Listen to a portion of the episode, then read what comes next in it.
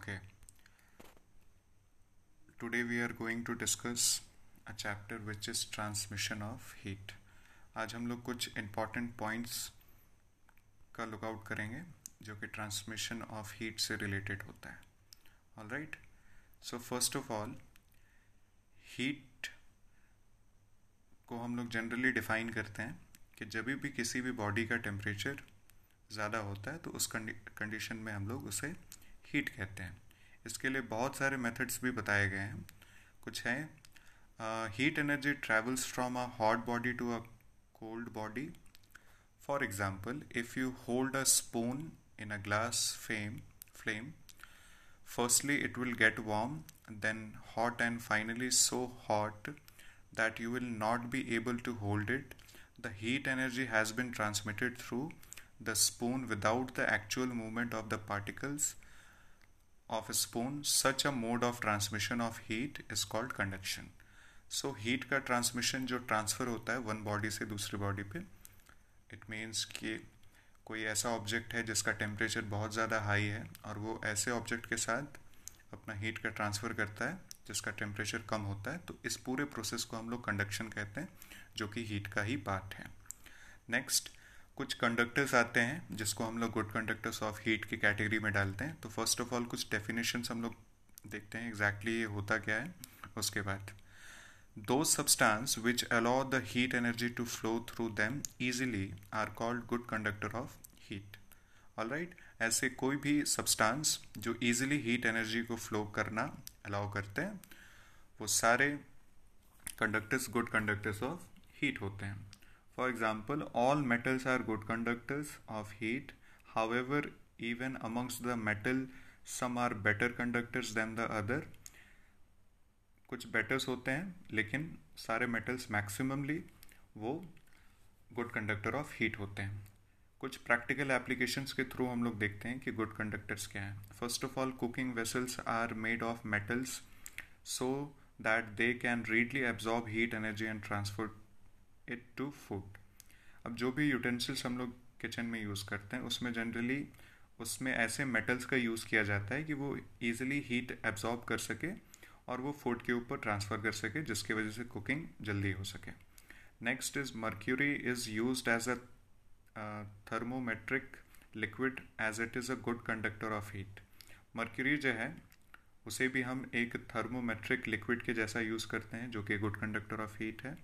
Tubing is use in automobile radiators as it readily takes heat from the hot water coming from the side of engine all right copper tubing किसी भी automobile radiators में use किया जाता है, जिसकी वजह से जितने भी हीट्स हैं, उसको बाहर किया जा सके।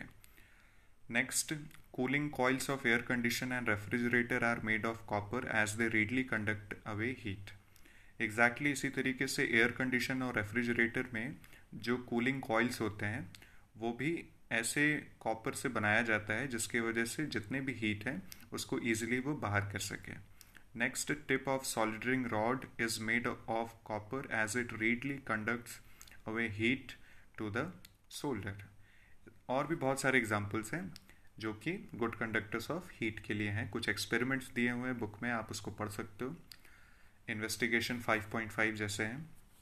Next good conductor good conductor के बाद आते हैं, जो नेक्स्ट टर्म है, वो है बैड कंडक्टर्स ऑफ़ हीट जिसे हम इंसुलेटर भी कहते हैं। तो एक प्रॉपर डेफिनेशन है इसका। Those substance which do not allow the heat energy to flow through them easily are called bad conductors of heat and heat insulator okay? For example, glass, mica, ebonite, cotton, wool, and many more. So these are the substance which are insulator because they do not allow electricity to pass through them easily so just like wood plastic are the very bad conductors of heat okay there are some experiments given in your book to prove experimentally that water is a bad conductor of heat so please read this experiment. Now come to the next topic. There is some practical application of heat insulators also. So I referred you to at least read all of them. Uh, for example, the first one is we wear woolen clothes in winter because woolen yarn contains a large amount of trapped air. Since air is a bad conductor of heat, it does not allow the body heat to flow outward. As our body stop losing heat, we feel warm. Exactly, this is a part of heat insulator. Okay, so uh, there is an experiment also to prove experimentally that air is a bad conductor of heat. I must refer you to read this complete experiment. Now, the next one is a newly made quilt is warmer than an old one because a large amount of air is trapped in the newly kin cotton. As air is a bad conductor of heat, it does not allow the heat from our body to flow out and hence we feel warmer. So these are the example for practical applications of a heat uh, insulators. Okay. So now come to the next topic which is convection. It is a phenomena due to which particles of a medium actually move to the source of heat energy and on absorbing heat and uh, energy move away from it thereby making space for other particles to move to the source of heat energy is called convection. Generally convection can take place in liquid and gas gases only. When the particles are free to move about like mercury is an expertise because it gets heated by conduction as it is a very good conductor of heat. All right? So this is basically convection. Now come to the next topic which is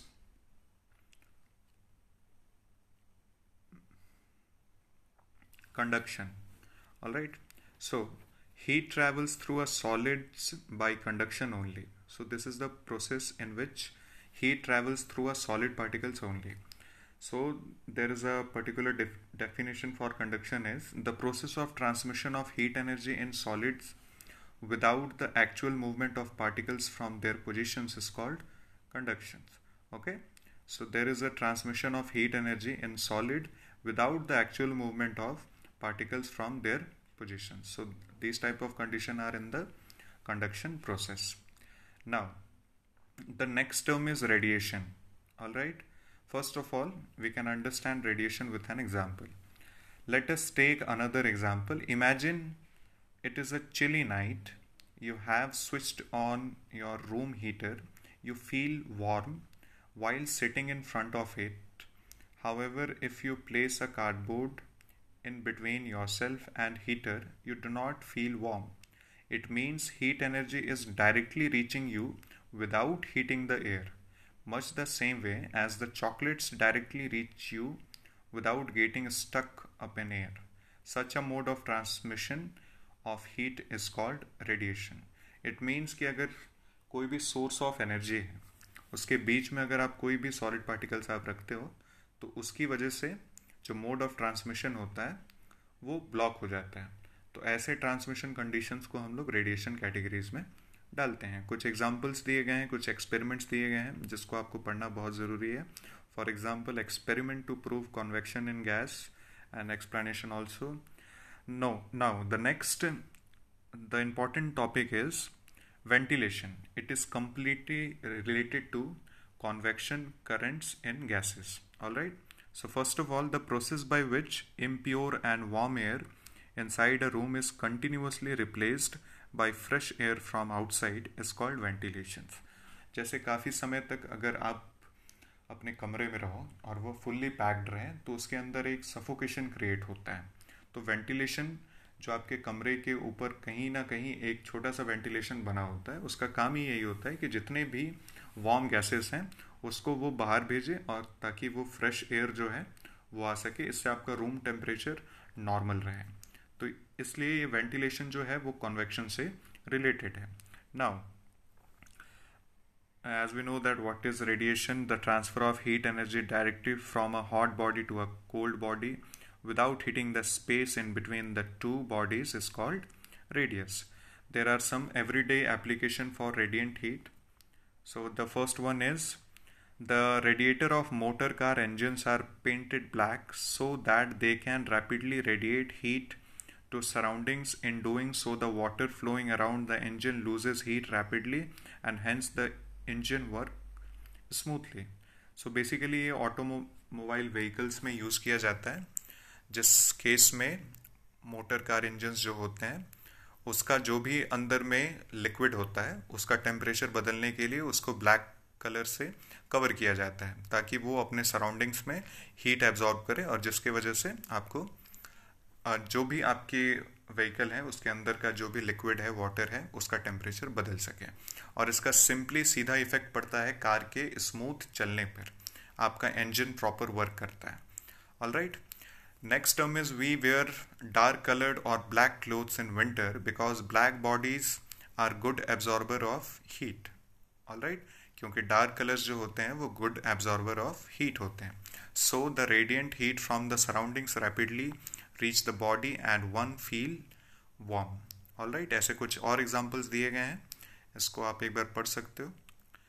Now the next is radiant heat और thermal radiations both things are same so the heat energy which is transferred from one body which is a hot body to a cold body without being absorbed by the space between hot or cold bodies is called radiant heat or thermal radiations all right कुछ black bodies के बारे में बताया गया है कि उसके radiations में क्या ऐसा होता है कि वो एब्जॉर्ब करते हैं it is the absorbed part which is going to raise the temperature of the solid body किसी भी बॉडी में अगर ब्लैक कलर का अगर कोई पर्टिकुलर कलर है तो वो बहुत जल्दी हीट एब्जॉर्ब करेगा वो आपके कपड़े कपड़ों में हो सकता है, वो किसी पर्टिकुलर ऑब्जेक्ट का कलर हो सकता है तो ये एब्जॉर्ब करते हैं now Black bodies are good conductor of, absorber of radiant heat, whereas while on shiny bodies are poor absorber. Alright? और good reflection of radiant heat और यही ऑपोजिट होता है शाइनी बॉडीज़ के साथ शाइनी कलर्स के साथ। ये गुड रिफ्लेक्शन करते हैं मतलब कि हीट एब्जॉर्ब नहीं करते हैं, उसे रिफ्लेक्ट कर देते हैं। और हॉट ब्लैक बॉडीज़ जो होते हैं, वो गुड रेडिएटर्स होते हैं, जो कि हीट एब्जॉर्ब कर लेते हैं। तो ये सारी चीज़ें हैं। Once you can revise all the topics and if you have any doubt you can inform me. All right thank you so much.